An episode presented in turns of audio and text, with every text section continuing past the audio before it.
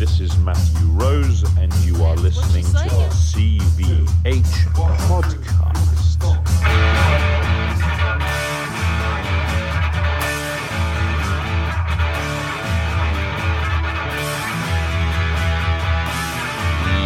Good morning.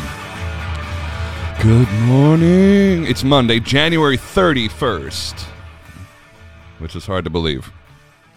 Um, yeah, had our full final dress on Saturday, and I had no idea how many people were going to be there. I thought it was just going to be family and friends.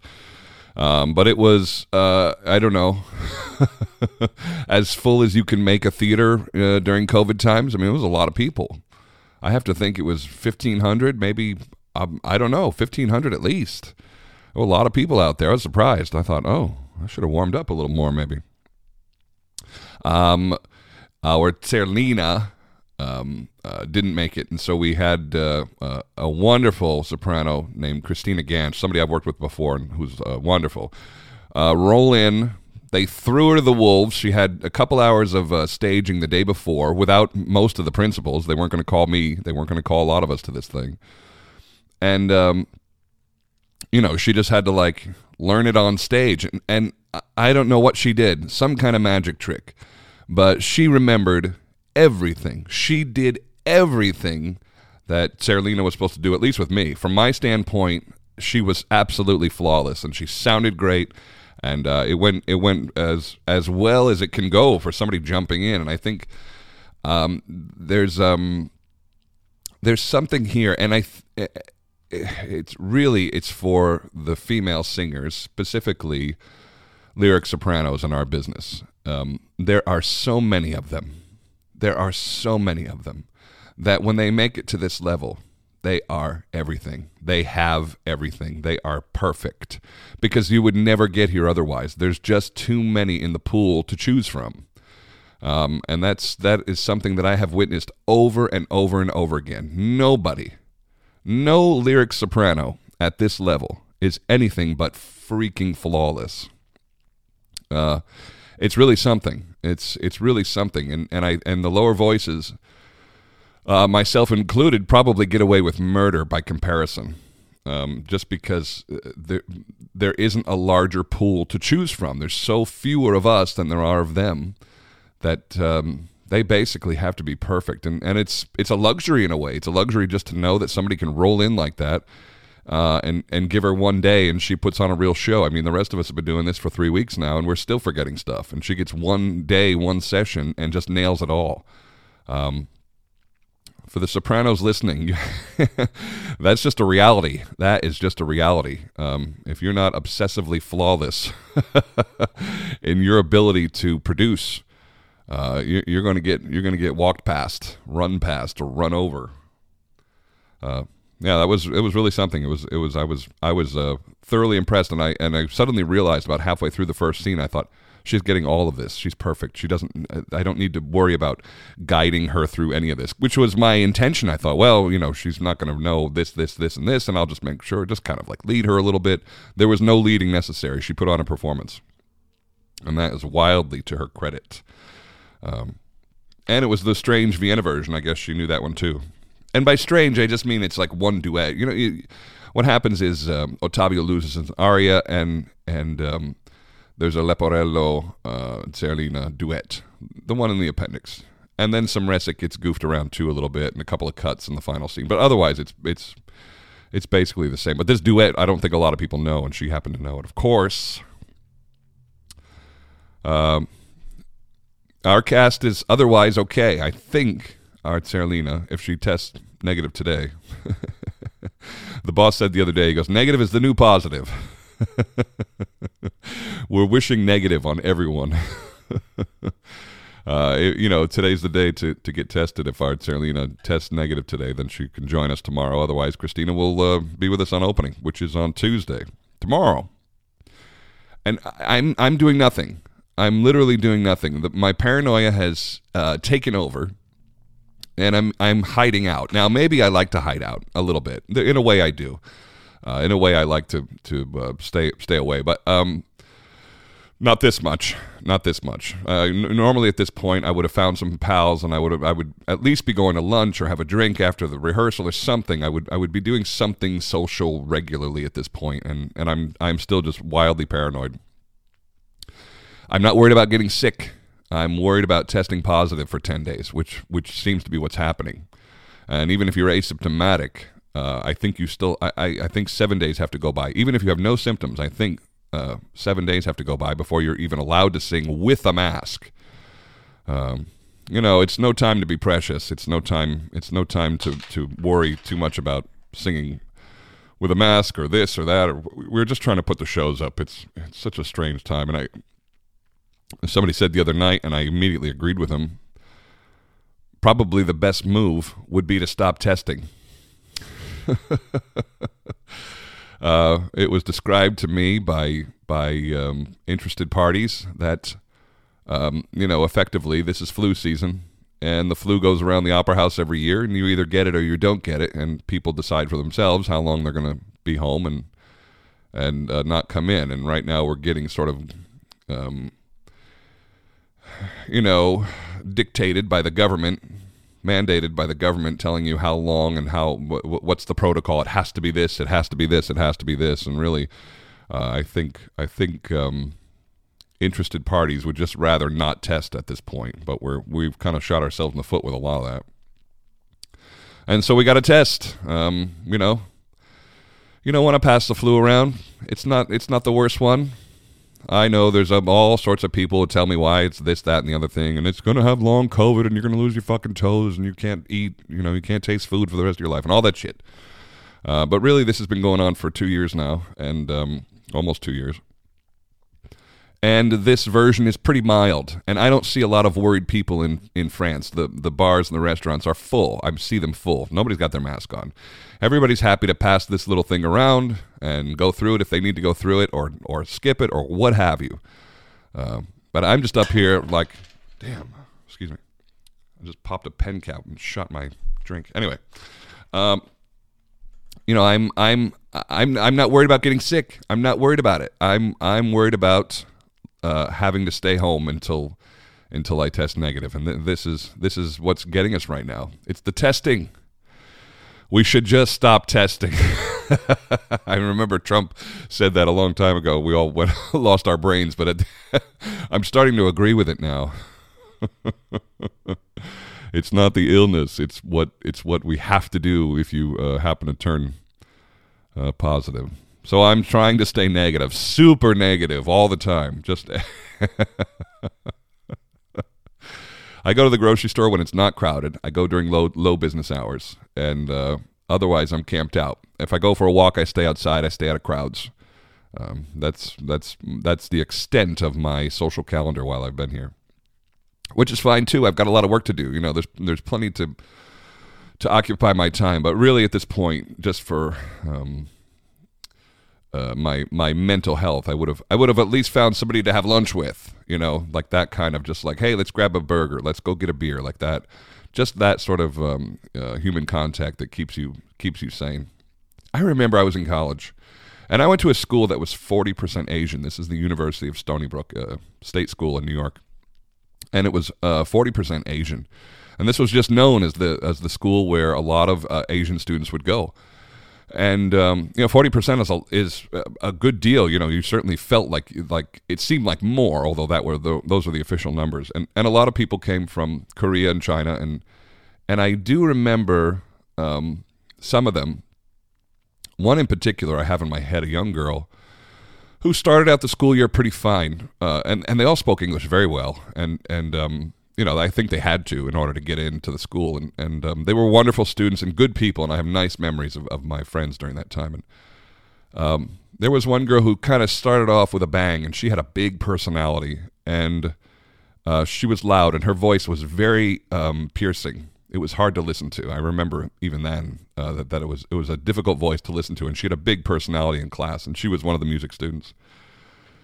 And, you know, she sort of turned into a pariah in a way. You could feel people not wanting to sit near her. You could feel that she wasn't quite gaining friends because she just had this big, loud personality and voice that was kind of cutting through you. Just her speaking voice. I think she was a piano player.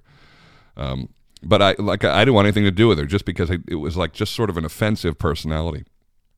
And um, I just sort of watched the progress of this girl through the fall, and and it was really around Christmas time. Um, she had closed up shop. She like went into herself. Uh, she was not loud anymore. She was not answering questions anymore, and you could see that she had turned inwards. Her hair was starting to cover her face. I wish I remembered her name. I'd love to see how she's doing, but um, she was starting to go crazy a little bit. You could tell she was starting to go crazy. Uh, I think she had been isolated by her own, you know, unfortunately by her own doing. Uh, she just had this loud, aggressive personality that people didn't want to be around.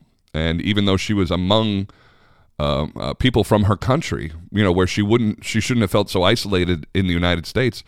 Um, she was feeling isolated just with people, and um, um, you could tell that that there was a mental breakdown happening. And I remember all of a sudden her hair was in front of her face, and she was constantly trying to hide. She was going in the back, and then and then you could you could just tell like there was a there was a chatter. She was she was started to talk to herself, and uh, sure enough, we didn't see her second semester, and that was it. That was that was the end of her. And and um, I I assume she went home and things got better. I'll hope that, but. Uh, um, there is something to isolation that is just not good. It's not good. It's not good for you to not have human contact, uh, or just not have a group. You know, you need a group. It's hard to be in complete isolation. Uh, um, every time you see a news story or read something and you, and you find out somebody's going to go into prison for the rest of their life, and it happens all the time. These two clowns from Georgia who chased this poor jogger down and shot him. Um, you know, these Arbery, Arbery, yeah, that's that was the guy who got shot, and these these assholes who who shot him up, you know, going to jail forever, and you go, oh my god. And, you know, the one guy, I don't know, he's thirty something. He's going to go to prison forever, no chance to get out. And you go, oh, this is uh I don't know how anybody could possibly do that. You know, especially if you were going to be in some kind of I don't know if you get to be in general population. I don't even like nothing about jail sounds good to me, but I would imagine it's better if you can at least be around other people until somebody shanks you in the shower. I saw Shawshank. The laundry room isn't a nice place to go, uh, but I, uh, you know, like, um, I would imagine it's better to just be around other people. Now, I don't. people find a way in jail. We got a lot of people in jail, and they somehow find a way to serve their time, um, and uh, and and go through that. But if you had to be in some kind of isolation, if you were going to be locked up 20 some odd hours a day and be allowed, you know, an hour of uh, recreation where you could do some exercise or grab a shower or whatever, um, I don't, I really don't think that I could do it. I, I have, I, just, I think in my, if I really think about it, if I really put, try and put myself into that situation, I would have to figure out a way to uh, hang myself in the middle of the night because there's no chance for 23 hours a day, I could just sit in a room in a cage. No way. Couldn't do it. Now, a criminal mind is different. They've already made their choices, they've done some stuff. You know, uh, maybe you feel awful for your crime and you're ready to serve your time and feel like you deserve that punishment. I'm, I'm sure there must be some. Somebody in jail is guilty, right? uh, but I, the the thought of being just without contact for all that time is death is is not nearly as bad as that in my head. In my head, I don't know, but I just remember that girl just kind of like going from super loud and boisterous to completely turned inwards because I don't think anybody wanted to be around her. I don't think she had a, a roommate that wanted to know her. We certainly didn't want anything to do with her in class. She was always it was just too loud. It was too big and too loud and and nobody wanted to to be a part of it. We were new there. We were just trying to find our way and and uh, you could just see like isolation had had quickly made her crazy. It was only a few months, really. Like it was a. I remember seeing it, and you know, I was like 17. There's not a whole lot you can do at 17 to. You're not looking out for other people. You're pretty selfish at 17, and and um, you know, she was um just just going mad, and you and you witnessed it. I didn't do anything. I don't I don't remember doing anything to help it. You know, I didn't I didn't reach out to this person and see if they were okay. I wanted no part of her. Which in hindsight seems awful, but that's that was the reality of it. Anyway, I got to go take my test this morning. Who knows how many tests? I, I could probably sit there and figure it out, but I don't want to. It's just too many. Some people do it really easy. Some, you know, there seems to be no protocol. Like when I was in Philadelphia for the quick uh, uh, orchestra gig, I had to go up to uh, who knows one of the schools, one of the schools nearby, and I had to go spit into a little vial. And I was actually surprised how much spit they needed. It was it was very surprising. It definitely wasn't just what so gross to talk about. It definitely wasn't just what I had available in my mouth, you know, like that wasn't enough. You you had to like work it up. I'm sorry, that's disgusting, but that was that was the truth of it, and you just had to. It was it was a surprising amount that they needed, uh, but this is way more uh, preferable to the swab test, which is all we're still doing here in France. And some of these people are are good and barely stick it in one nostril and just kind of like twirl it around, blah blah blah, like almost almost faking it. And then you have this other crew that just are determined to go past your septum until there's resistance, just like poke your soft palate right behind your eyeballs, and then they start twisting. And it's all you can do to not gag. You're just like, oh, oh, oh, you know, and they're, they're asking you if you're okay, and you're afraid to, to say anything. Like, you're like, oh, oh.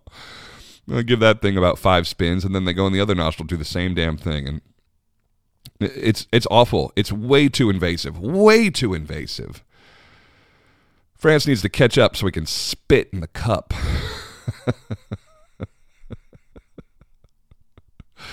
we got to stop the testing. Uh, we got to stop the testing. It's really all this fucking testing that's ruining our lives right now. If you don't feel good, stay home until you feel better and then come back to work. You know, like we're getting shut down because of the mandatory uh, uh, stay at home. It's enough. It's enough. Fuck it. Man, I, it's just it's ruining our business. It's ruining it. We got to get rid of these tests. And you know the people making those tests want no part of that. They want this to go on and on and on. That is big money being made right now. Big money. And, um, you know, this is just not what it is. The hospitals are not full anymore. Certainly nobody in Paris seems to care. You know, this is not.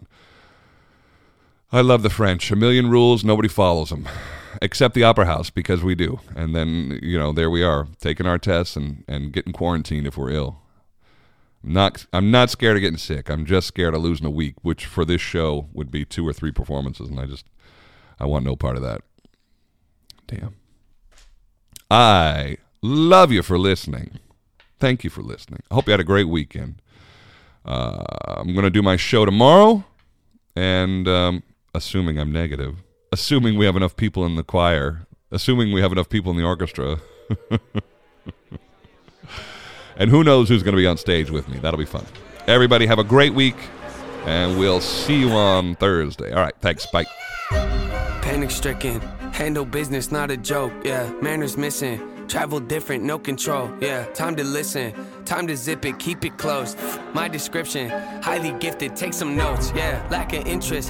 Why'd you visit? Hit the road. Yeah, I'm kinda twisted. So keep your distance, be a ghost. Yeah, see, I'm inventive, but quite the menace. You ain't know? Well, then I'm offended. Let's jog your memories. Here we go. Yeah, I went from nobody to kind of famous. Hide my plaques inside a closet, I just can't explain it. My wife, she tells me that she's proud and thinks that I should hang them. But I just leave them on the ground right next to my self hatred. Yeah, yeah, mental health. Where's my mental Diagnosed with OCD, what does that mean? We'll gather around. That means I obsessively obsess on things I think about. That means I might take a normal thought and think it's so profound. Ruminating, fill balloons are full of doubts. Do the same things. If I don't, I'm overwhelmed. Thoughts are pacing, they go round and round and round. It's so draining.